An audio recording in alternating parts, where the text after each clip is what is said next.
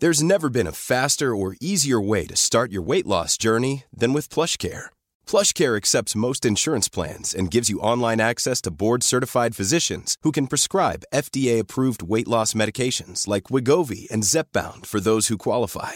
Take charge of your health and speak with a board-certified physician about a weight loss plan that's right for you. Get started today at PlushCare.com/weight loss. That's PlushCare.com/weight loss. PlushCare.com/weight loss.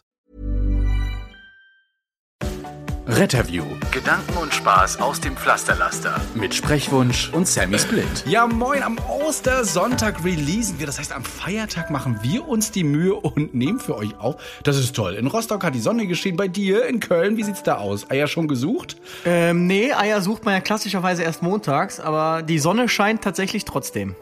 Oh, ich habe die immer am Sonntag gesucht. Egal, ich habe sie schon auf jeden Fall gefunden und werde sie nachher schön pellen und essen. Ja, Luis, wir wollen heute über vieles reden, denn wir haben einiges am Start, oder? Einiges. Wie sieht's bei dir aus? Also ja, ich bin noch ein bisschen fertig, weil ich weiß nicht, wer es weiß, aber ich habe das losgezogen, kinderlos und keinen Ehepartner. Deshalb durfte ich jetzt Karfreitag Bereitschaft haben, heute, also samstags, arbeiten, Ostersonntag darf ich auch arbeiten, Tagdienst, und Montag habe ich auch wieder Bereitschaft. Wenn es mich ganz schlimm getroffen hätte, hätte ich 4 Tage am Stück Dienst gehabt. Dem Freitag wurde ich zum Glück schon nicht gezogen. Dank an die Kollegen, die nicht spontan krank geworden sind. Und jetzt hatte ich aber tatsächlich den Samstagsdienst, und der Samstag hat mich wieder gelehrt, es ist absolut undankbar, vor einem längeren Feiertagsabschnitt Dienst zu haben, weil es ist wieder komplett eskaliert. Also wir sind wieder 8 Einsätze gefahren, also noch getoppt, was ich in den letzten Monaten hier so gefahren bin.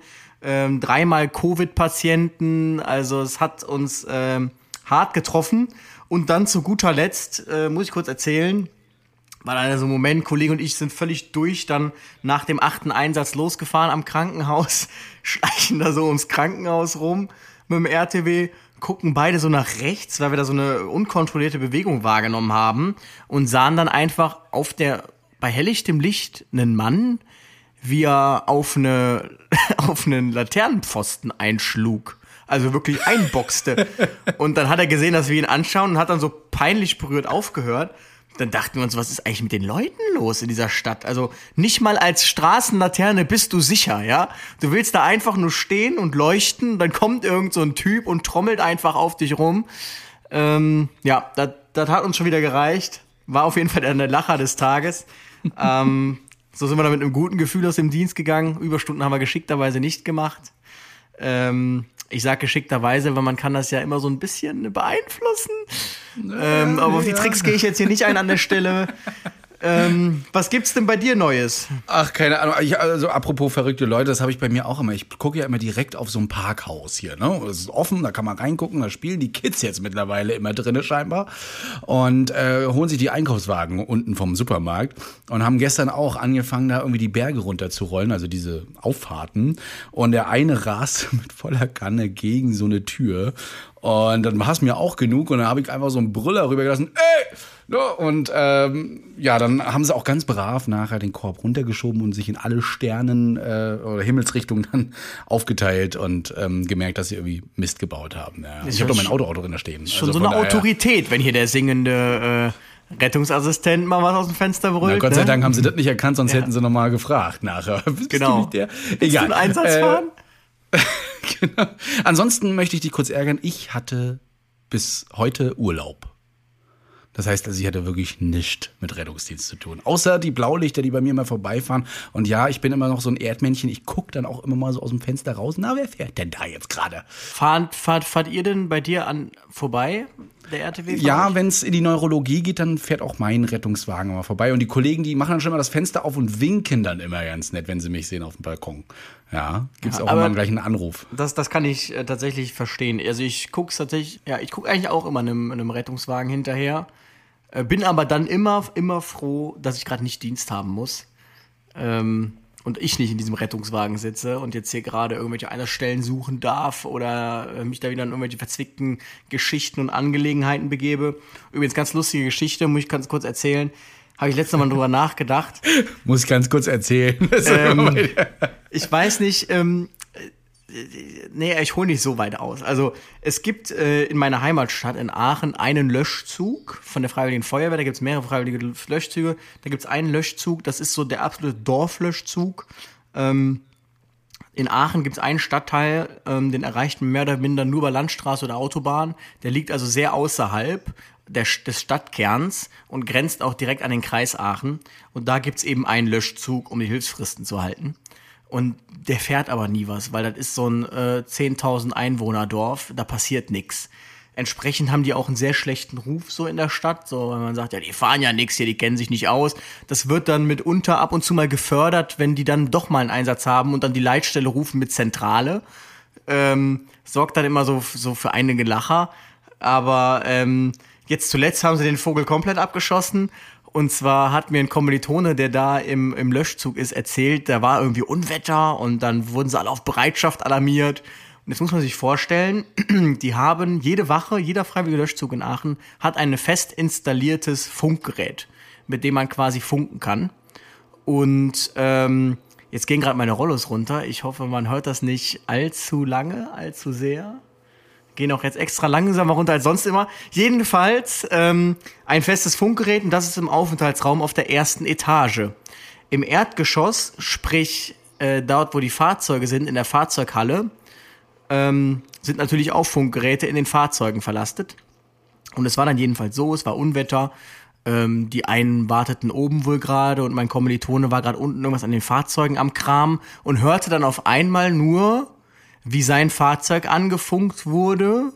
Also er sagte, er kann mir nicht genau sagen, was gefunkt wurde. Er hat nur irgendwas gehört mit Leitstelle und dann sein Fahrzeug und ist dann einfach zum Funk gegangen und hat gesagt, ja, hier das LF sowieso hört. Ja, Frage, ist der Status durchgekommen? Ja, mit dem Status haben wir keine Probleme. Ja, verstanden. Und dann ist er hochmarschiert, weil er dann alles gekramt hatte. Und ist dann so ganz stolz in den Aufenthaltsraum marschiert und meinte, hör mal, die Leitstelle hat mich gerade angefunkt. Ich wollte euch nur sagen, mit dem Status ist jetzt alles in Ordnung, haben die gesagt. Dann meinte er, das ist jetzt nicht dein Ernst, oder? Meinte er, wieso? Ich dachte, ich habe gerade mit der Leitstelle telefoniert. Dann haben die von oben die Leitstelle angefunkt. Er dachte unten, dass er angefunkt wird. Und dann hat im Prinzip dieser Löschzug über eine Etage mit sich selber gesprochen. Einfach so in den Funk hinein. Oh. Und ich stelle mir das dann lustig vor, wenn man in der Leitstelle sitzt und dieses völlig absurde Funkgespräch einfach mitklickt. Und man sieht ja auch, wer da miteinander spricht. Wie einfach die Wache mit dem Löschfahrzeug spricht. Als gäbe es da irgendwie eine Verbindung. Das, da muss ich immer wieder daran schmunzeln, wenn ich das höre. Das sind so Stilblüten aus dem Rettungsdienst und der Feuerwehr. Das sind so Storys, die erzählt man sich nachher dann, weißt du noch, vor 10 Jahren, als du an den Funk gegangen bist, obwohl wir miteinander gefunden haben. Und du dachtest, du redest mit den großen Apachen da oben, ja. Ja, das ist nicht so. Ja, schön. Übrigens hatten wir letzte Folge ja nochmal so eine Frage, beziehungsweise so eine Anmerkung bezüglich unserer Krankenkassen, ne? Und vor allem dieser Krankenkassenkarten, dass da ja nur immer die Adresse und die Versicherungssachen draufstehen. Und da hat uns jemand tatsächlich zurückgerufen, die Arbeit tatsächlich in so einem, bei einer Krankenkasse und hat uns Folgendes drauf gesprochen. Die Isa ist das. Hi, hier ist Isa. Ich bin Sozialversicherungsfachangestellte und habe eine kleine Anmerkung zu eurem letzten Podcast. Also seit dem 01.01.2021 ist das Gesetz in Kraft getreten, dass auf der Krankenkassenkarte eine elektronische Patientenkarte auf dem Chip installiert wird. Diese elektronische Patientenakte ist ein Speicher für medizinische Dokumente, für einen Medikamentenplan, Notfalldaten, Arztbriefe, Befunde, Arbeitsunfähigkeitszeiten, also da kann quasi alles drauf gespeichert werden. Leider ist im Moment noch nicht in Deutschland möglich, dass alle darauf zugreifen können, weil die Telematik einfach noch nicht so weit ist. Allerdings soll das jetzt im Laufe des Jahres alles nochmal komplett neu die Telematik installiert werden und es sollen erstmal Hausärzte darauf zugreifen können, aber nach und nach sollen auch Krankenhäuser, Rettungsdienste, Hebammen, alle möglichen darauf zugreifen. Man kann auf dieser elektronischen Patientenakte selber Daten eingeben als Versicherter. Man kann auch verwalten, wer auf diese Daten zugreifen kann. Was besonders cool ist, man kann wirklich Vorerkrankungen eingeben und auch Allergien. Ab 2022 soll sogar der Impfausweis, der Mutterpass und das U-Heft des Kindes mit auf dieser Patientenakte installiert werden. Genau, wenn ihr noch irgendwelche Fragen dazu habt, könnt ihr euch gerne melden. Ciao, ciao. Herrlich, wenn das sehr wirklich cool auf jeden Fall. Ne? Ja, also als wenn wir das schon erhört haben, dass das passieren sollte. Das ist ja aber eigentlich auch, der Wunsch, den haben wir schon seit Jahren. Aber auch cool, dass sie da so ausführlich drauf reagiert, also unsere Hotline nutzt, um dann ausführlich drauf zu antworten. Finde ich gut. Ich habe im Hintergrund gehört, sie hört scheinbar Radio. Da geht so, let's get down, Business. Aber schön, sie hört wahrscheinlich uns dann nebenbei immer auch auf der Arbeit und sagt so, nee, Jungs, das gibt's ja bald alles schon. Ja. Danke, Isa, auf jeden Fall für den Einblick. Wir sind sehr gespannt, wie sich das entwickeln wird und ob wir ab Ende 2021 schon mal auf solche Daten hoffentlich zugreifen können. Ich prognostiziere mal, zumindest für die Stadt, wo ich unterwegs bin, nein. Ja, ist ja auch immer technischer Dings und die Daten müssen ja auch alle irgendwie eingepflegt werden. Das heißt, irgendwer muss das ja irgendwie mal machen. Ne? So, jetzt gab es von der Anja auch noch eine Frage. Eine sehr interessante Frage, die bekomme ich tatsächlich öfter mal zu hören. Hallo, mein Name ist Anja. Und zwar, ich habe eine Frage. Ich war letztens auf der Landstraße unterwegs mit dem Hänger, bin also nur 80 gefahren. Und sah dann im Rückspiegel Blaulicht. Dann hält man das natürlich im Blick, ne? Kommt die näher, muss ich hier rechts ranfahren. War eine zweispurige Landstraße. Die kamen aber nicht näher, obwohl es ein Notarzt-Einsatzfahrzeug war. Und dann haben wir im Nachhinein gesehen, dass dahinter noch ein Krankenwagen war. Dann fährt der Notarzt dann vor dem Krankenwagen mit, falls irgendwas ist. Oder also wir haben uns halt gewundert, die hätten uns sehr streng genommen, mit Blaulicht fährt man ja flotter unterwegs, es war ja 100 auf der Landstraße, aber die kamen halt einfach nicht näher. Kann das dann irgendwie sein oder? Ja, das war einfach eine Frage, die wir uns gestellt haben. Das kann nicht sein, das war eine höchst illegale Aktion, das werden wir mal die Ermittlungen aufnehmen, glaube ich. Das haben die sich ausgedacht. Aber auf der Landstraße hat man scheinbar Zeit, sich darüber auch Gedanken zu machen. Das waren zwei Fragen, ne? Also ich kann Wagen tatsächlich vor mal, mir fährt. Genau, ich kann tatsächlich mal berichten, das ist, glaube ich, das beste Beispiel, wenn man auf der Autobahn ist, mit Patient. Also der Rettungswagen, der wird bei 120, zumindest unsere, ich glaube 130 werden die abgeriegelt. Und man darf ja auch immer nur so schnell fahren, wie man das Fahrzeug beherrscht, laut StVO. Also man darf auch nicht unendlich rasen und die Kontrolle verlieren über sein Auto. Und ich würde jetzt da vermuten, dass es so war, dass den Patienten aufgenommen haben. Und man muss halt sagen, ab 80 ist, glaube ich, echt so die Grenze, hört man Windgeräusche extremst und das Auto fängt, zumindest der Koffer, wenn es ein Koffer-RTW ist, fängt er extrem an zu reagieren auf den Wind, wenn er keinen Seitenwindassistent hat. Und deshalb ist es für den Patienten eigentlich am bequemsten, wenn man jetzt 80 fährt. Man muss ja auch de facto sagen, ich meine, ich weiß ja nicht, wie lange die jetzt gefahren sind, ob man jetzt dann 80 fährt oder 90 oder 100, macht dann jetzt de facto auch keinen Unterschied. Deshalb würde ich einfach das jetzt als das Wahrscheinlichste annehmen. Und es ist tatsächlich überall unterschiedlich. Die einen NEFs, also Notarzteinsatzfahrzeuge, die fahren vor dem RTW, was aus meiner Sicht am meisten Sinn macht, denn die sollen ja als Erste in Kreuzungsbereiche und so reinfahren, damit der Rettungswagen, wo die meisten Leute drin sind und die wichtigsten, sicher über die Kreuzung kommen und nicht hinterher schleichen, das NEF, damit der RTW als Erster irgendwie in der Kreuzung untergeht. Genau, aber das wird halt überall anders gehandhabt. Ich habe sogar schon ein YouTube-Video gesehen, wo irgendwie der RTW mit Alarm fuhr, und das NEF ohne Alarm hinterher, also ja. Hm. Ja, wir haben das auch gerne mal gemacht, dass das NEF vorfährt, die Leute, die sehen Rettungswagen, der fährt dann dran vorbei an der Kreuzung, dann fahren die Leute schon los, sobald der RD wieder durch ist und übersehen dann gerne auch mal so ein Notarzt-Einsatzfahrzeug. Also das gibt's auch tatsächlich, das entscheiden die immer vor Ort. Genau, und man muss ja auch sagen, Blaulicht und Signal anhaben heißt nicht immer rasen. Ja, na klar, ein bisschen zügiger fahren, aber es gibt eben auch Einsatzbilder, wo man nicht so schnell fahren kann. Unsere Rettungswagen sind übrigens nicht abgedrosselt.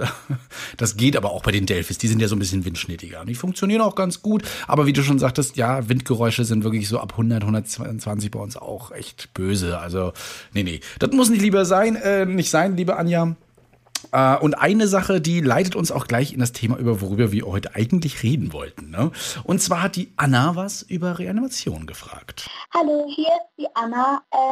Ich habe eine Frage, liegt denn Reanimation für euch schon sozusagen Standard oder sind sie immer noch im negativen Sinne was Außergewöhnliches?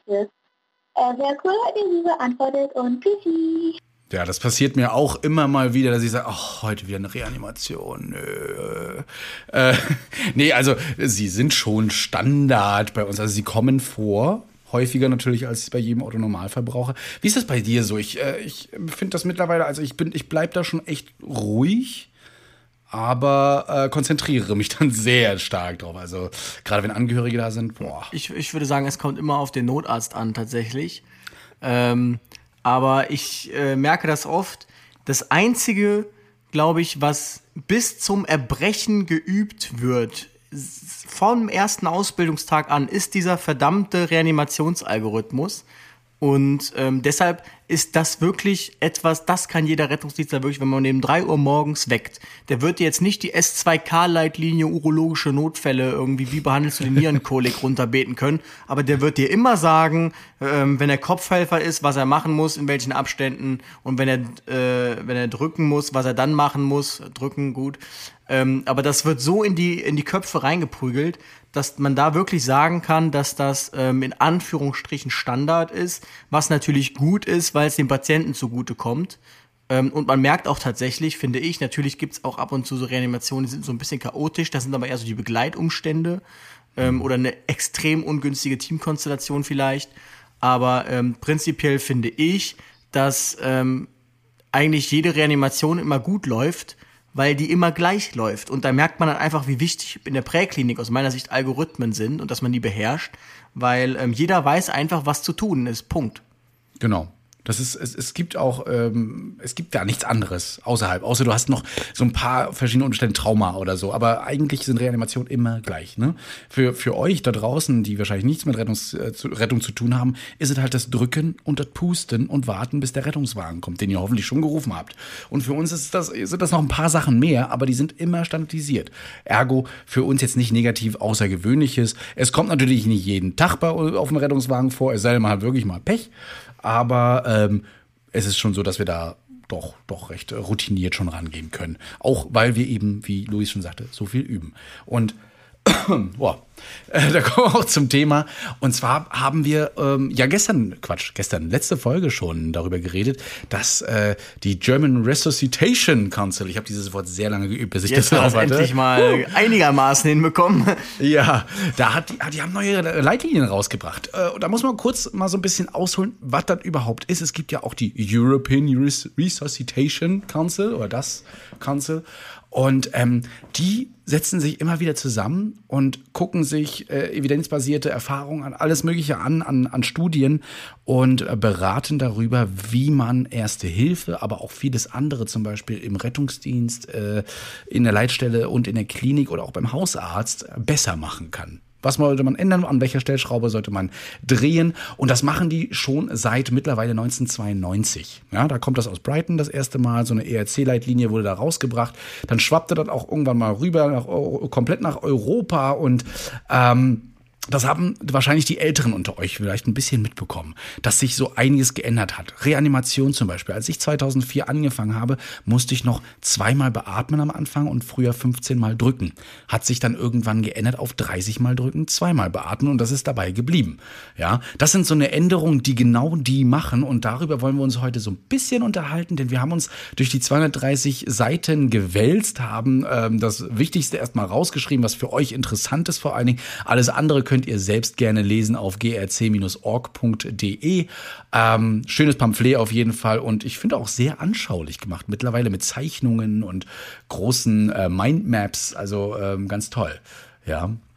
Luis, du hast auch ein bisschen reingeguckt. Du hattest ja nicht viel Zeit, habe ich gehört. Ne? Du bist kurz mal drüber geflogen oder hast du gesagt, lass mal den Christian machen? Ich habe mich so ein bisschen schon auf dich verlassen, muss ich sagen.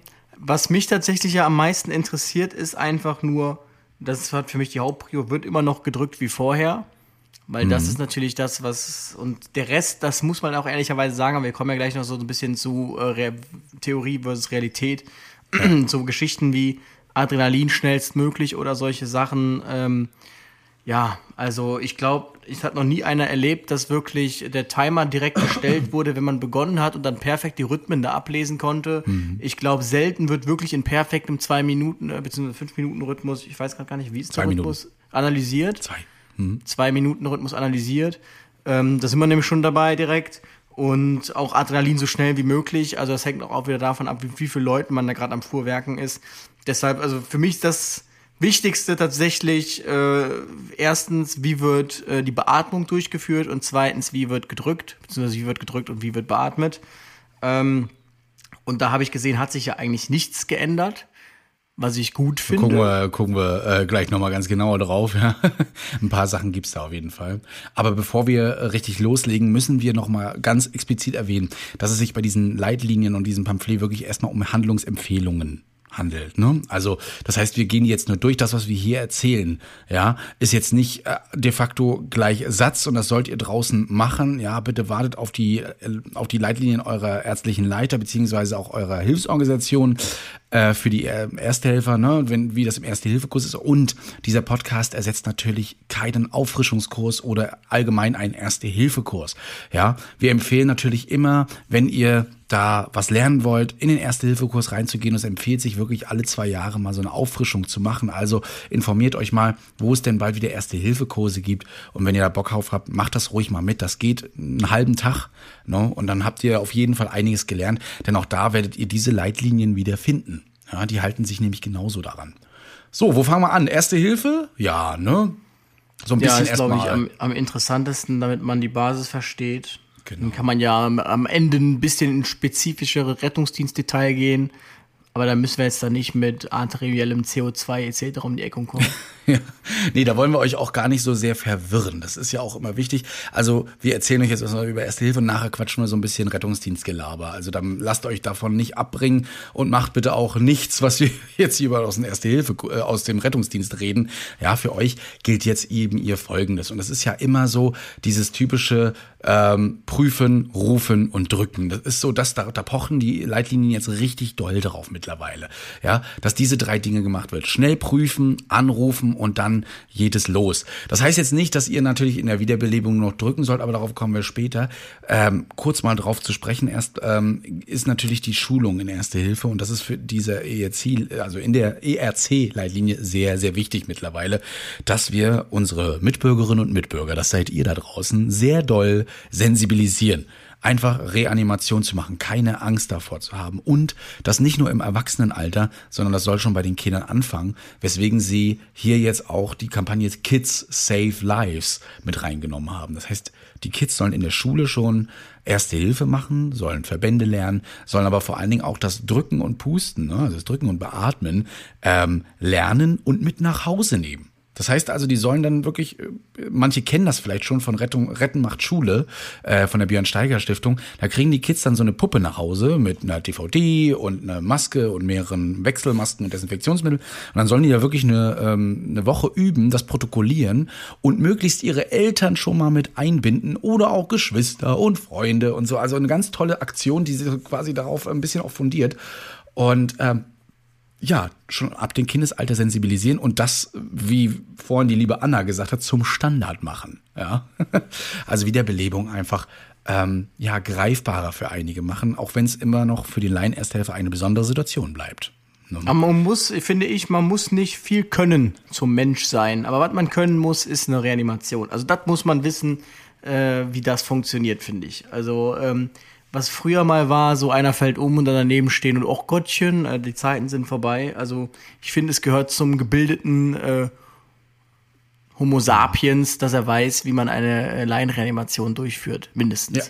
Und da gehen sie auch ganz doll drauf ein, das ist das, was wir jetzt hier gerade mit euch machen, und zwar Social Media.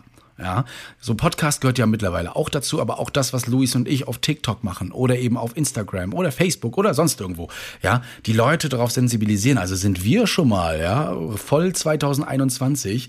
Also das, und da möchten wir alle dazu ermutigen, das einfach auch mitzumachen, ja, das mitzutragen. Wenn ihr im Erste-Hilfe-Kurs seid, fragt doch einfach mal nach, ob ihr kurz die Puppe fotografieren könnt. Zeigt, dass ihr das lernt und dass das super easy ist. Ist es ja auch, finde ich, schon seitdem ich überhaupt angefangen habe, Erste Hilfe zu machen und leisten, finde ich das gut. Man geht auch übrigens auf den auf den Defibrillator ein, wo auch noch viele, viele Angst vor haben, diese öffentlichen AEDs, automatisierte externe Defibrillatoren, ja, die jeder benutzen kann, und die wollen die da auch noch mit reinbringen. Das heißt, die Kinder dürfen das dann auch mal probieren. Natürlich nicht zu Hause, aber dann mal gucken, wie es funktioniert. Das ist wirklich, wirklich einfach. Und da müssen die jetzt mehr drauf pochen, wie das im Erste-Hilfe-Kurs gemacht wird. Sagen wir gleich, aber Luis hat schon kurz mit dem Mund angesetzt am Mikrofon und da ist er. Nee, du hast jetzt so schön aufgebaut. Jetzt wollte ich dich fragen, was sind denn jetzt die zwei magischen Zahlen, ja, jeder und das mathematische Interpunktionszeichen, das jeder kennen sollte. Genau, das ist die 30.2. 30 mal drücken, zweimal beatmen, ja, und das möglichst so im Wechsel, ja. Viele haben es schon gehört, meistens zu diesen Songs wie Highway to Hell oder Staying Alive oder, weiß ich nicht, vielleicht findet ihr irgendwas anderes Biene zwischen Maya. 100 und 120 BPM. Ja, Biene Maya, genau. Macarena habe ich letztens auch schon mal gehört, aber das wird eher interessant mit dem Tanzen nachher. 5 bis 6 Zentimeter tief drücken, da ist man gut mit dabei, und nicht vergessen zu entlasten. Und dann eben dieses zweimal beatmen, und da sagt man eben auch gut, drücken und beatmen. Wer jetzt aber mit dem Beatmen sagt, nicht so meins und wegen Corona finde ich das jetzt auch nicht so toll, wenn ich den nicht kenne, dann sagen die auch, gut, wenn du das nicht drauf hast, dann drück wenigstens. Drücken, bis der Rettungsdienst kommt. Hat den wichtigen Grund, tatsächlich, damit man das versteht, warum es auch bei Kindern eigentlich wichtig ist, dass man ein bisschen mehr weiß, als was ERC dem Laien zumutet oder was die Leitlinien dem Laien zumuten. Bei Erwachsenen ist die Hauptursache für einen Kreislaufstillstand meist Klassiker Herzinfarkt. Da gibt's ja diese Hs und Hits, die man da durchgehen kann, können aber auch andere Ursachen haben. Jedenfalls Dinge, die jetzt nichts mit dem Atmungssystem zu tun haben. Das heißt, der Mensch hat ganz normal geatmet, dann ist etwas passiert, zum Beispiel ein Herzinfarkt. Lungenembolie wäre jetzt nochmal ein Sonderfall, ein schlechter Sonderfall, aber ein Herzinfarkt. So, Herz hört auf zu schlagen. Ab dem Punkt ist das Blut ja trotzdem noch zu 100% mit Sauerstoff angesättigt, weil der Patient hat ja ganz normal geatmet, aber das Herz schlägt nicht mehr. Das heißt, da sagt man, okay, bis der Rettungsdienst da ist, kann man sagen, Hauptsache einfach drücken. Der Rest Sauerstoff im Blut, der wird schon noch eine Weile reichen und jetzt nicht direkt zu einem schweren hypoxischen Hirnschaden, wie man so schön sagt, führen. Ganz umgekehrt ist das bei Kindern, da ist nämlich die Hauptursache, Kinder sind ja eigentlich in den meisten Fällen zum Glück ja gesund und werden jetzt erstmal natürlich nicht an einem Herzinfarkt erleiden irgendwie mit 5, 6 Jahren, weil ja noch alles jung ist und frisch ist, und da ist dann natürlich die Hauptursache, Kinder stecken sich irgendwas in den Mund, verschlucken irgendetwas, und das ist dann dieses klassische Laufen extrem schnell blau an, weil sie keine Luft mehr kriegen. Und hier ist eben zum Zeitpunkt, wo dann der Kreislauf versagt und das Kind reanimationspflichtig wird, die Sauerstoffsättigung so sehr im Keller, dass man hier eben sagt, und das macht man auch im Rettungsdienst, hier muss jetzt erstmal ganz schnell Luft rein, bevor man dann anfängt, unmittelbar zu reanimieren.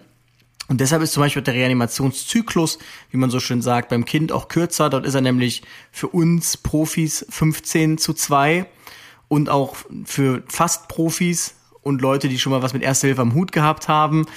Für Laien sagt man, okay, die sollen sich einfach nur 30:2 merken, aber besser ist eigentlich 15:2, denn dadurch, dass man 15:2 hat, drückt man ja kürzer und dadurch kommt mehr Luft in das Kind, und das ist eben extrem wichtig.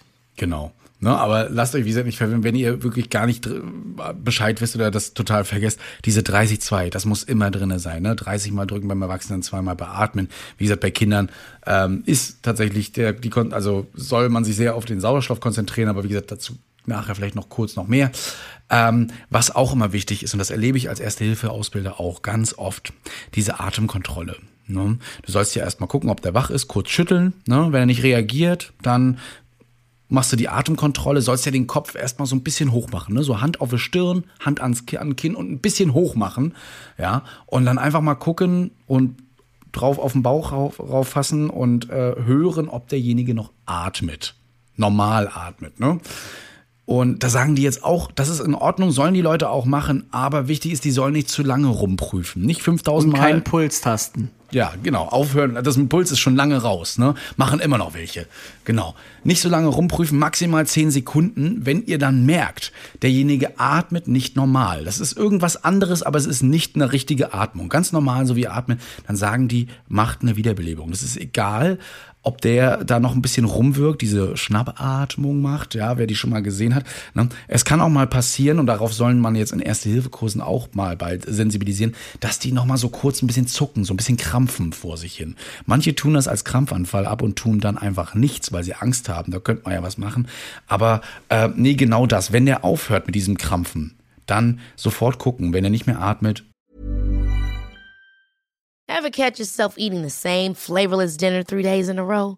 Dreaming of something better? Well, HelloFresh is your guilt-free dream come true, baby. It's me, Kiki Palmer. Let's wake up those taste buds with hot, juicy pecan-crusted chicken or garlic butter shrimp scampi. Mm. HelloFresh. Stop dreaming of all the delicious possibilities and dig in at HelloFresh.com. Let's get this dinner party started.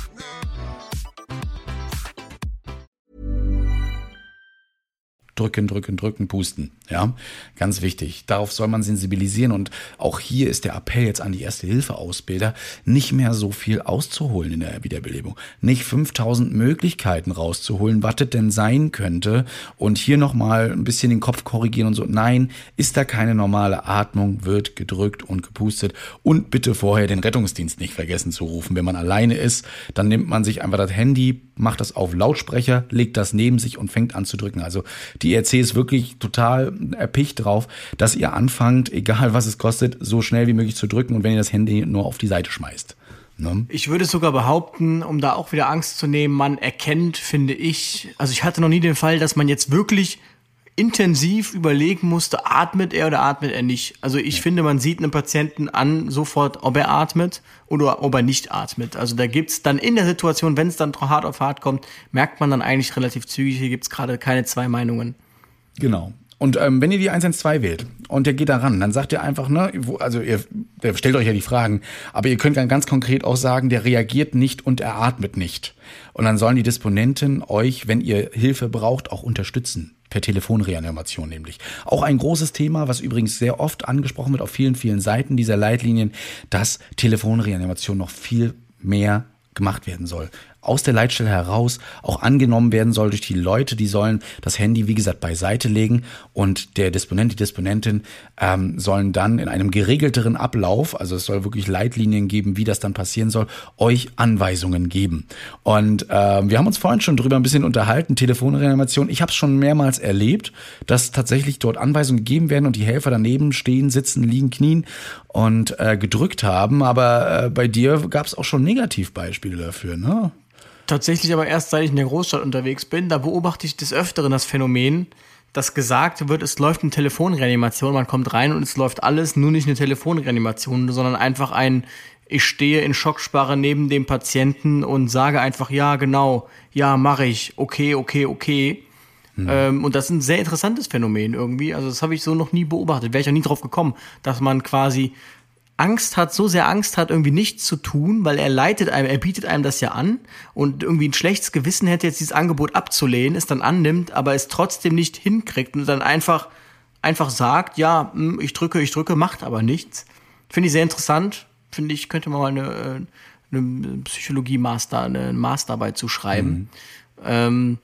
Ja, das sind dann so Phänomene, die poppen dann da wieder auf, ne? Das muss dann irgendwann erkannt werden, und dann müssen sich die Leitlinien dann wieder dahingehend ändern, wie man die Telefonreanimation optimieren kann, dass sowas nicht passiert. Tatsächlich haben wir das im Rettungsdienst ganz häufig geprüft. Da gibt's nämlich bei uns auf dem Protokoll so ein paar Kästchen ganz am Ende des Protokolls. Zum Beispiel, ob eine Erstehelfermaßnahme suffizient war. Das heißt also, sie hat zu einem besseren Ergebnis geführt. Ob sie insuffizient war, also sie hat sogar noch geschadet, oder ob keine gemacht wurde. Und dann gibt's noch die Kästchen, gab es eine Telefonreanimation, ja oder nein. Also das heißt, auch das erfassen wir auf unseren 2 DIN A4 Seiten, die wir jetzt noch haben, beispielsweise auch mit dazu. Und die gehen dann ebenfalls in solche Studien mit rein. Na, deswegen also, liebe Kolleginnen und Kollegen auch im Rettungsdienst, das bitte immer mal mit ankreuzen, und zwar so wahrheitsgemäß wie möglich. Ne? Machst du auch. Ja. Mal. Ich habe tatsächlich diese Auswahl gar nicht, aber wenn ich sie hätte, würde ich es machen. Ja, wenn du sie nochmal siehst, dann klick da nochmal drauf, ja. Nee, machen wir wirklich. Wir haben auch gar keine andere Wahl. Wir werden gezwungen auch dazu, das zu machen, sonst macht der Computer nicht weiter. Genau, das eben dazu Reanimation. Also wie gesagt, ne, prüfen, rufen, anrufen, drücken. Wenn jemand bei euch ist, ist das super. ja, dann könnt ihr schon mal loslegen und der oder diejenige ruft den Rettungsdienst nebenbei an und den Defi. Diesen Defibrillator, den können die auch holen. Da sagen die oder empfehlen die, wir müssen ja immer empfehlen, sagen, macht es folgendermaßen, wenn ihr zu zweit seid, holt einer den Defibrillator und der andere drückt und pustet. So, ne? Wenn ihr alleine seid, und das war für mich jetzt etwas neuer schon, dann sagen die oder empfehlen, drückt und pustet einfach und lasst den Defi da stehen, wo er ist. Es sei denn, er ist jetzt gerade in greifbarer Nähe. Ne? Aber wenn nicht, dann bitte nicht 5 Gänge lang suchen. Die Personen, ne, mit jeder Minute 10% Überlebenswahrscheinlichkeit weniger gehen damit verloren. Das heißt, die zeigen euch nochmal die Wichtigkeit dieser Wiederbelebung. Und das erleben wir selbst und das sehen wir auch in den Zahlen, liebe Leute. Ja? 30%. Ja, oder 20, wenn überhaupt, schaffen es überhaupt, einen Herz-Kreislauf-Stillstand zu überleben. Da sind die skandinavischen Länder tatsächlich besser drauf. Ne? Die schaffen schon fast 70-80%, weil die im Schulalter einfach schon lernen, Erste Hilfe zu leisten. Und das als Pflicht. Ne? Ich meine tatsächlich, das hat jetzt aber, glaube ich, nichts mit Ersthelfer zu tun.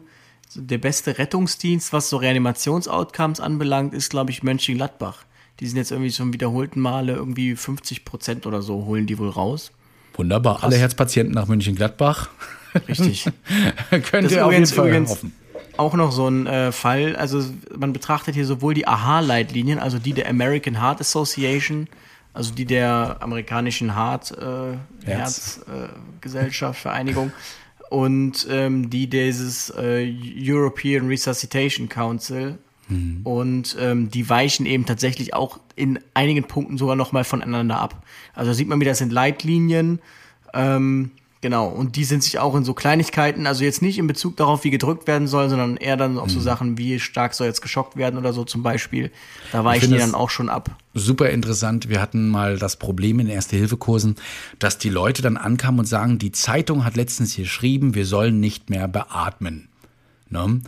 Da kam dann tatsächlich von der American Heart Association eine Empfehlung raus, ich glaube sogar von der Deutschen Herzstiftung, dass man sagt, naja, wenn Sie sich unsicher sind mit der Beatmung oder wenn Sie das nicht machen wollen, dann drücken Sie nur. Was schreibt die Zeitung und die Medien und alles? Sie müssen nicht mehr drücken. Ja, das war also noch nie so, dass man nicht mehr beatmen soll, sondern es war eine Empfehlung, wenn man es sich nicht zutraut, wenn man das nicht hinbekommt oder Angst hat, sich jetzt zu infizieren, dann lässt man das einfach bleiben und drückt bitte nur. Ganz wichtig, Leute. Ja. Da muss man tatsächlich auch sagen, da sind sich die Studien auch noch nicht wirklich einig. Ich hatte mir das mal angeschaut, ob das jetzt wirklich schädlich ist, nur zu drücken und nicht zu beatmen. Jetzt als Laie natürlich, also jetzt nicht für immer.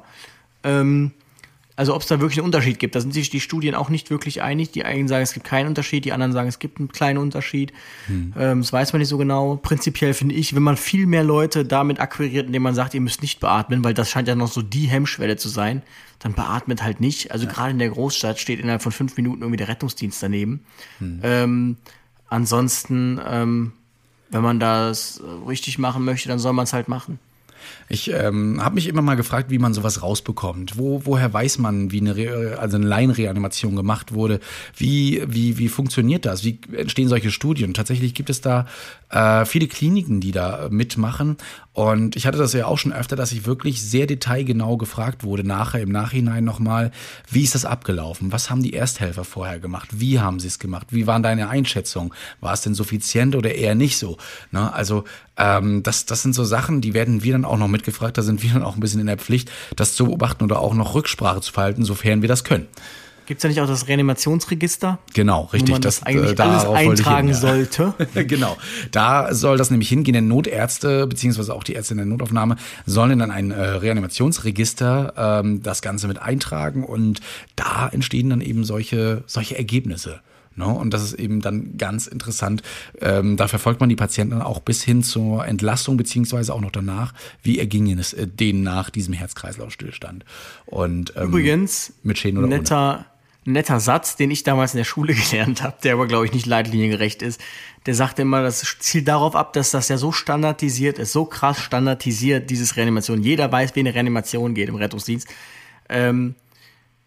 Wenn du nicht mehr weißt am Patienten, was du machen sollst oder der Zustand dir unbekannt ist, dann bring ihn einen Zustand, den du kennst. So, dann spätestens, wenn er reanimationspflichtig wirst, weißt du ja wieder, was du machen sollst. Ja. Schön, genau, so also natürlich wartet man jetzt noch nicht darauf, aber das zeigt das halt, wie sehr das verinnerlicht ist. So. Weil ab dann können wir wieder alles. Warte einfach, bis er reanimationspflichtig wird, dann weißt du wieder, man kann's. Oha. Genau. Ja, also schön, ja. Gut, kurz mal, um noch auf die Kinder dazu zu kommen, da ist eben, da hatte Louis ja schon vorgegriffen, so ein bisschen, ne? Das ist mit der Beatmung, also da sagt man, bevor ihr drückt und sowas, gebt 5-mal Initialbeatmungen, dann kann es schon sein, dass das Kind wieder Lebenszeichen von sich gibt. Hatte ich tatsächlich vor meinem Urlaub schon gehabt, ja. Papa hat 5 Initialbeatmungen gegeben, als wir kamen, hat das Kind mit uns geschrien, geredet sogar wieder, ne, und war wieder da, obwohl es vorher cyanotisch, also blau gefärbt war. Und das hat geklappt. Das zeigt, beweist ja auch schon ein kleines bisschen. Rostock scheint aber echt so die Stadt der medizinischen Phänomene zu sein. So. Also sehen, alles, ne? Was es irgendwie so Besonderes gibt, hat der Christian schon mal erlebt in Rostock. Deswegen heißen wir auch nicht mehr nur Hansestadt, sondern Hanse- und Universitätsstadt mittlerweile wieder. Ah, ja? Verstehe. Ja, wir machen das hier. Wir machen die schönen Sachen. Genau. Ne, und dann sagt man auch, und da ist eine kleine Besonderheit, wie gesagt, müsst ihr euch nicht merken, für euch wichtig, das, was wir vorhin gesagt haben, aber man empfiehlt, bevor der Rettungsdienst gerufen wird, man sich damit aufhält, mit dem Rettungsdienst zu telefonieren, soll man erstmal 1 Minute drücken und pusten, möglicherweise. Ne? Das ist eine ganz interessante Sache, weil man eben davon ausgeht, dass das Kind ja nicht vorerkrankt ist, wie der Louis sagt, und sich da eventuell die Lebenszeichen bzw. die Aktivitäten im Herz wieder erholt, das Kind wieder Luft bekommt und möglicherweise dann Erfolg erzielt werden kann, wenn man schnell handelt und dann erst den Rettungsdienst ruft. Ja, aber nur hier bitte, Leute. Ja, also ihr seht schon, ich poche da wirklich immer drauf. 30, und dann auch trotzdem anrufen danach. Und dann bitte anrufen. Ja, nicht dabei bleiben. Aber also bisher habe ich das noch nie erlebt, dass da einer eine halbe Stunde gedrückt hat und gesagt hat, hätte ich mal den Rettungsdienst noch angerufen. Ne? Das machen die meisten natürlich zuerst. So, das erstmal zur Wiederbelebung und zu Erste Hilfe. Da gibt's noch ganz viele andere kleine Themchen, wie zum Beispiel Verschlucken von Gegenständen, ne? Mit dem Heimlichgriff. Da hat sich aber nicht viel geändert. Wirklich, es wird viel auf Laienreanimation und Defibrillation Akzeptanz gepocht, eben auf diese Technologien, dass man zum Beispiel auch Ersthelfer per App alarmieren kann von der Leitstelle aus, die zum Beispiel erfahren sind, zum Beispiel Sanitätshelfer oder irgendwie Leute aus der Feuerwehr, die da mal so einen Sanitätskurs mitgemacht haben, dass die bei einer Reanimation zum Beispiel per App alarmiert werden und dann zu dem Ort geschickt werden, um dort schon Erste Hilfe zu leisten. Daran soll auch mehr gearbeitet werden. Ganz interessante Sache, habe ich bei mir mal installiert, gibt's aber in meiner Stadt noch nicht sowas. Ich weiß, es gibt Modellstädte dafür, die das wohl schon machen. No. Also ich will nichts sagen, aber alles Gute kommt aus der Stadt Aachen, ist einfach so. Denn da hat man das schon seit 2016, glaube ich, tatsächlich. Genau, ich habe gehofft, dass du das sagst, weil die Stadt ist es nämlich und dass du das von der Stadt weißt.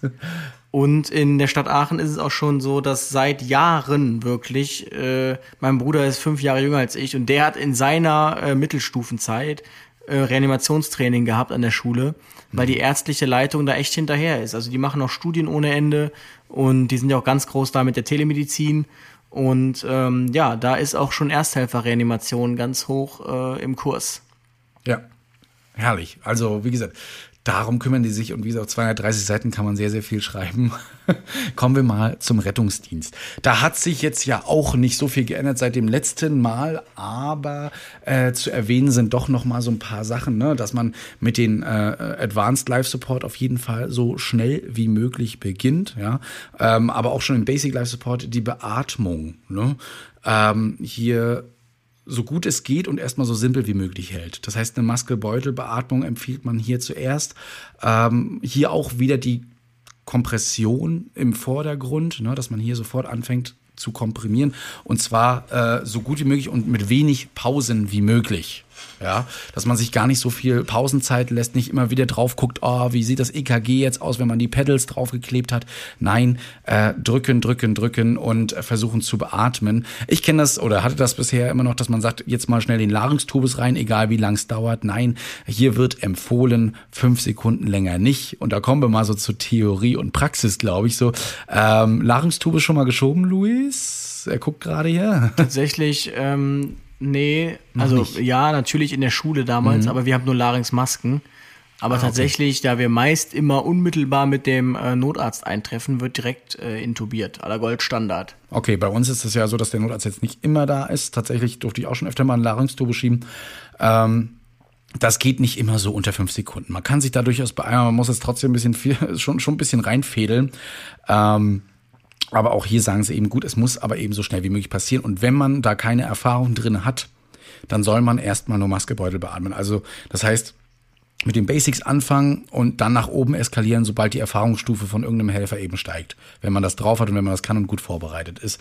Ansonsten eben das. Natürlich die Defibrillation, wenn man defibrillierbare Kurve hat, ja, kommt das eben rein. Und Adrenalin so schnell wie möglich bei nicht defibrillierbaren Kurven. Ja, dann bitte hier so schnell wie Adrenalin rein. Bei defibrillierbaren Kurven soll natürlich dann das Adrenalin erst nach dem 3. Schock gegeben werden. Ich muss jetzt hier selbst erstmal nachlesen. 3. Schock, genau. Und dann alle 3 bis 5 Minuten immer wieder 1 Milligramm rein. Ne? Nach dem 3. Schock auch nicht vergessen, das Amiodaron hinterherzuschieben oder aber auch das Lidocain, was übrigens nicht mehr nur als Alternative gesehen wird, sondern eben auch als, nicht als Alternative, wenn Amiodaron nicht da ist, sondern wirklich als Alternative gesehen wird, kann man auch geben, wenn es nicht da ist. Früher war das so, hast du kein Amiodaron mehr, dann nimm Lidocain. Ist jetzt auch nicht mehr so. Ja. Gut. Also Pause machen hier kurz. Reanimation, du hast ja bestimmt früher auch schon mal bei einer Reanimation bohren dürfen, oder? Ich gucke dir an. Ja. Hat der Notarzt sich immer den Praktikanten rausgegriffen und gesagt, du bohrst. Genau. Für den einen oder anderen Ersthelfer wird es jetzt komisch klingen, was bohren die denn da? Ja, im Rettungsdienst haben wir seit neuestem so einen coolen kleinen Bosch-Bohrer. Nein, die sind nicht von Bosch, aber so eine Bohrer da, mit denen wir in euren Beinknochen bohren. So, genau. Und das machen wir, um dort einen besseren Zugang zu bekommen, einen schnelleren Zugang zu bekommen. Tut gar nicht weh, wenn man es im wachen Zustand machen würde, tun wir natürlich nicht. Aber wenn wir die Medikamente geben, dann soll das höllisch wehtun. Deswegen machen wir es nur bei Leuten, die natürlich bewusstlos sind. Jetzt keine Sorge davor. Es wird hier auch gesagt, erstmal Venenpunktion. Ja? Und wenn das frustran läuft, 2 bis 3 Mal, dann soll der Bohrer erst rausgeholt werden und dann erst gebohrt werden. Gab es früher auch mal eine andere Regel, zumindest bei uns. Da hieß es dann bohren und gut. So, bei euch, wie wir vorhin schon mal besprochen haben, eher nicht so, da habt ihr immer erstmal versucht, Vene zu punktieren und dann... Also ich kenne tatsächlich 3 frustrane Versuche, venös, und ansonsten dann soll gebohrt werden. Genau. Ach ja, ja, mehr steht da gar nicht drin. Ansonsten haben die hier ganz viele tolle Sachen, tolle Piktogramme, auch dritte tolle Abläufe nochmal, die sich aber sehr dem ähneln. Was so ein bisschen neuer wird, ist ja auch mit dem Notfallsanitäter zu schulden, ist zum Beispiel die Sonographie, dass man zum Beispiel mit so einem tragbaren, mir fällt das Wort nicht ein, hilf mir doch mal kurz. Ultraschall, Mensch, Sonograf. Ja, Ultraschall hier arbeiten soll, das aber eben auch nur bei Erfahrung und wenn es denn gerade machbar ist. Man definiert hier auch teilweise, wann mit einer Reanimation aufgehört werden sollte, dass man hier bitte nicht immer nur darauf achtet, wie sehen die Pupillen aus, also so auf einzelne Symptome oder nicht immer nur auf den ETCO2-Wert guckt oder... Also viele andere Sachen. Es lohnt sich da wirklich mal reinzugucken. Es ist quasi wie eine kleine Fortbildung, die man hier macht, wenn man darin nicht mehr so ganz sicher ist. Und auch hier wird darauf gepocht, dass man hier ein paar Standards einführt, wann denn wirklich ja eine Reanimation als frustran gesehen werden soll vom Rettungsdienst. Also wann wir aufhören sollen damit. Ne? Das machen wir natürlich schon nach vielen Anhaltspunkten und nicht einfach mal so, weil wir jetzt gesehen haben, die Pupillen sind entrundet oder sowas ähnliches. Da sprechen wir uns schon immer drauf ab. Aber hier gibt es auch Empfehlungen. Und es wird aber trotzdem angestrebt, hier wirklich einheitliche Standards zu finden, um zu sagen, so und so läuft's. Was ich ganz... Steht da was zum Thema Patientenverfügung oder ja, ist das da gar auch nicht? Da, genau. Patientenverfügung, oh ja, da steht auch drin, dass natürlich darauf geachtet werden soll, aber auch keine richtige, ja, das muss dastehen. Es steht drauf, es muss eine wirklich erkenntliche Patientenverfügung sein, die wirklich, ja, sagen wir, professionell aussieht, also als wirklich, wenn sie wirklich von einem Profi und vielleicht auch notariell gemacht wurde oder mit dem Hausarzt. Und hier geht man jetzt in der Leitlinie auch mal auf die Hausärzte ein. Denn man spricht hier im Thema Ethik, ich glaube, das ist im 11. Kapitel so, über das Reden von mit Patienten und Angehörigen über Patientenverfügung. Ja? Dass das viel mehr publik gemacht wird, dass der Arzt von sich aus auch irgendwann mal darüber redet und vor allen Dingen, das tun Ärzte natürlich heute auch schon, keine Sorge, aber dass sie diese Themen, wenn der Patient doch gefährdet ist dazu, dass es vielleicht mal zum Stillstand kommen könnte, das auch hier offen anspricht und sagt, haben Sie schon mal über eine Patientenverfügung nachgedacht, ne? Und die dann auch wirklich gut aufklärt darüber, was wird bei einer Reanimation gemacht, möchten Sie das noch, bei welchen Situationen möchten Sie das nicht mehr und so weiter. Also da geht man ganz stark drauf ein, über mehrere Seiten werden da viele, viele Themen angesprochen, aber das war mir einfach zu viel, um das alles durchzulesen. Ich fand es halt nur ganz spannend, das mal zu überfliegen. Und für uns auch immer ein Riesenthema, wenn wir irgendwo reinkommen, dann wird vielleicht sogar während wir schon reanimieren gefragt, gibt es eine Patientenverfügung oder nicht? Manchmal mache ich das auch schon vorher, gibt es auch. Ne? Wenn man noch so auf dem Weg dahin ist, gibt es irgendeine Patientenverfügung? Nein? Okay, bam, bam, bam. Oder auch ein weiß ich nicht, bam, bam, bam, dann geht's los. Ne? Das ist immer gut, wenn die erste Frage ist, gibt es eine Patientenverfügung? Ja, das klingt immer ein bisschen doof. Wir sind natürlich, während wir schon am Machen sind und Prüfen sind und sowas, wird halt schon mal gefragt. Ich hatte es aber auch schon oft, dass die Angehörigen gesagt haben, es tut mir leid, hier gibt es eine Patientenverfügung, bitte machen Sie nichts mehr. Ne? Hatte ich auch schon. Beziehungsweise ich habe hier eine Patientenverfügung, bitte machen Sie alles, was Sie machen können. Ja, machen wir ja so oder so, deswegen haben Sie uns ja gerufen. Los geht's. No, also das sind Sekunden, über die man hier redet. No. Ist übrigens tatsächlich gar nicht zu unterschätzen, denn es gibt, also ich habe beobachtet, dass ältere Herrschaften sehr gut auf Adrenalin ansprechen und da tatsächlich die ROSC, so sagt man das ja, also mhm. Genau, also dann der spontan einsetzende Kreislauf nach Reanimation, wieder einsetzende Kreislauf, dass der da relativ häufig induziert ist durch Adrenalin, aber auch tatsächlich dann nur so lange, dass Adrenalin wirklich aufrechterhalten wird. Da muss man da echt schnell gucken, dass man irgendwie Perfusor oder so dran kriegt, weil sobald das wieder ausgetrieben wird, dann sieht man auch, dann gehen die auch direkt wieder in die Reanimationspflichtigkeit rein. Ja. Das ist schon schön, diese Return of Spontaneous Circulation, ne? Das heißt ROSC. Bei uns heißt es einfach nur ROSC. ROSC ist da, wird das gemacht, genau. Und da sagt die Leitlinie eben auch, ne, dass dann nach ABCDE vorgegangen wird, dass der Zielwert immer so zwischen 94 und 98% im Pulsoximetrie sein soll, also SPO2. Ne? 12-Kanal-EKG wird sofort gelegt, um Ursachen gleich rauszufinden. Gehört ja mit zum ABCDE-Schema eigentlich auch dann. Ne? Und dann eben auch Ursachen erkennt. Woran liegt es? Ne, woran hat die liegen? Und das sollte man so schnell wie möglich behandeln. Oft haben wir dann auch schon irgendwelche Hebungen gesehen, haben dann gelöst eventuell oder. Also da müssen die Ärzte dann natürlich unter euch das anstreben. Und also mit Hebungen meint er jetzt, also haben wir, glaube ich, schon mal besprochen, eine Hebung im EKG, für die jetzt keine Ahnung haben, bedeutet im Prinzip, ist ein ganz klarer Hinweis für einen Herzinfarkt. Mhm. Also jetzt nicht ein absolut eindeutiger, denn ich habe gehört, es gibt wohl irgendeine Form der Hirnblutung, die auch heben kann im EKG. Das ist natürlich dann wirklich interessant, oder? Ja. Schwierig, wenn man sich überlegt, wie dann entsprechend behandelt wird und ob das gut für eine Hirnblutung ist mit Aserbarin. Aber genau, wenn man dann eine Hebung sieht, dann weiß man, okay, oder geht davon aus, der Patient hat einen Herzinfarkt. Und dann kann man natürlich eine sogenannte Lyse starten, also versuchen, diesen Thrombus aufzulösen. Ja. Und genau, das geht dann auch mit rabiateren Mitteln, wie zum Beispiel dem Herzkatheter, je nachdem, wo der Thrombus ist, wo der dann durch die Leiste eingeführt wird zum Beispiel und wo der dann so eingeschlossen und dann so rausgezogen wird einmal. Ansonsten fand ich ganz interessant, ich habe das ab und zu mal gerade bei neueren Kolleginnen und Kollegen erlebt, wenn der Atemweg gesichert ist, endotracheal beispielsweise, ne, Endotrachealtubus, der Schlauch im Hals ist, dann sagen die Ärzte oft, immer weiter drücken, nein, keine Atempause, ne, dann drücken die und beatmen eben neben dessen. Das steht hier auch nochmal komplett drin, ich kenne das auch mittlerweile schon lange so, aber manchen muss man das einfach nochmal sagen, genau, immer alles überprüfen. Wir haben das selbst kennengelernt. Ihr müsst immer auf der Hut sein. Es kann, wie Luis schon sagte, auch mal sein, dass der Patient plötzlich wieder reanimationspflichtig wird.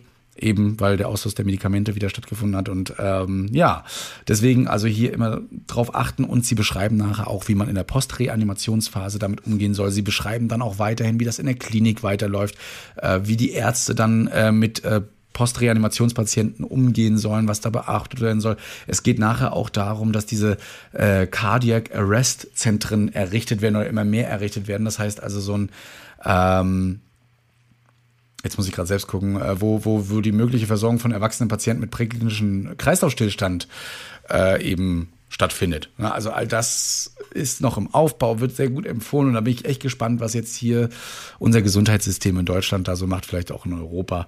Ansonsten besprechen die noch ganz viele andere Sachen, da könnten wir, glaube ich, noch stundenlang drüber reden, ne? Sowas wie Hypoxien, Hypovolemien, Traumata, spezielle Umfälle beim Kreislaufstillstand im OP wird da besprochen, Katheterlabor, sogar über Zahnmedizin redet man da so ein bisschen. Transport auch auf Kreuzfahrtschiffen wird da besprochen, ja, also auch die werden mit reingenommen. Kreislaufstillstand beim Sport, beim Hubschrauber, bla bla bla, also all das ist mit drin. Und letztes Jahr, bevor die 21 rausgekommen sind, vorletztes Jahr sogar, hat man schon über Covid-19 geredet. Und da gab es auch Leitlinien, ganz kurz und knapp, könnt ihr euch auch da auf der Webseite nachlesen. Da gab es zum Beispiel die Fragen, ist es für mich gefährlich, wieder zu beleben, wenn derjenige jetzt Corona hätte? Ne? Und da sagen die auch, natürlich, eine Infektionsgefahr kann nicht ausgeschlossen werden. Ja?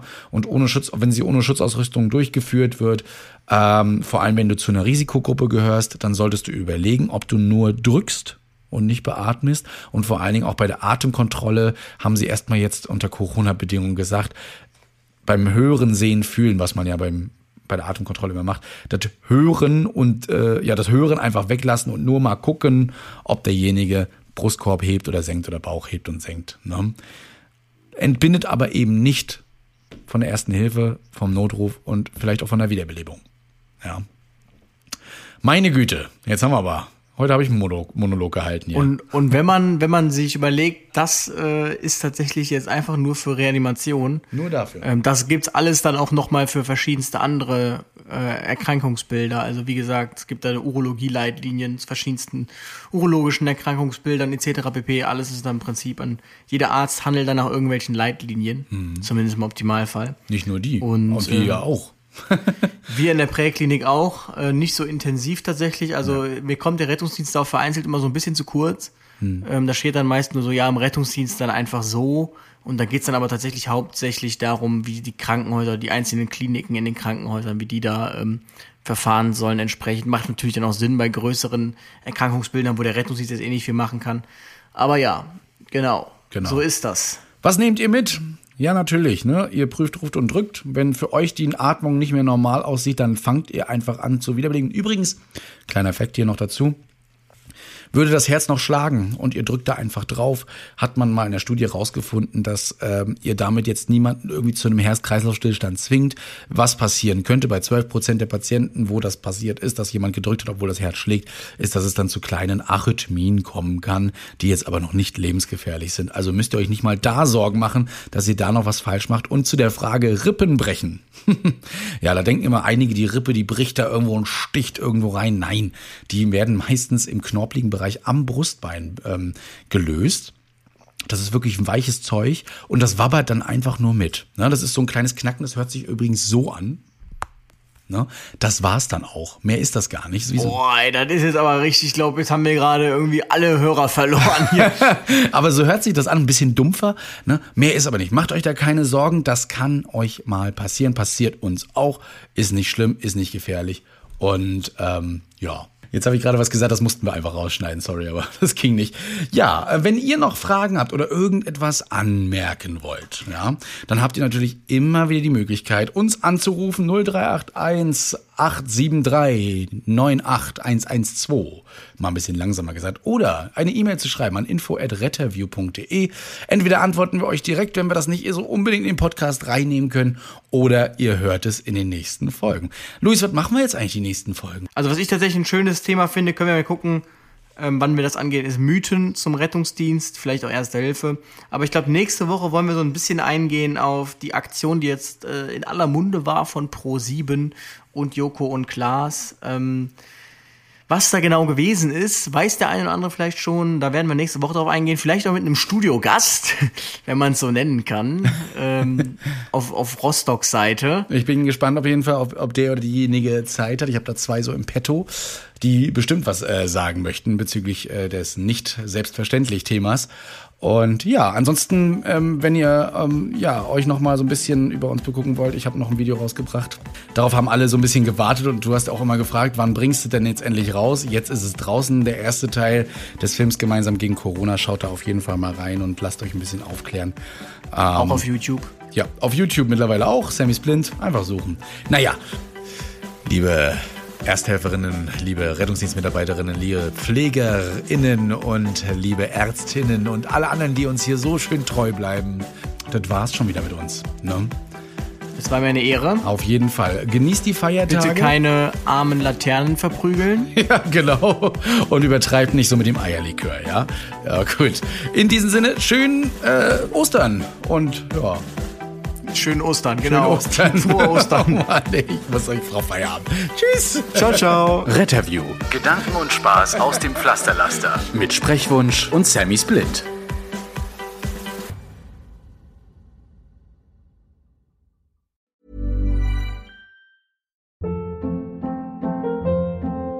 Hold up. What was that? Boring. No flavor. That was as bad as those leftovers you ate all week. Kiki Palmer here. And it's time to say hello to something fresh and guilt-free. HelloFresh. Jazz up dinner with pecan-crusted chicken or garlic butter shrimp scampi. Now that's music to my mouth. HelloFresh. Let's get this dinner party started. Discover all the delicious possibilities at HelloFresh.com.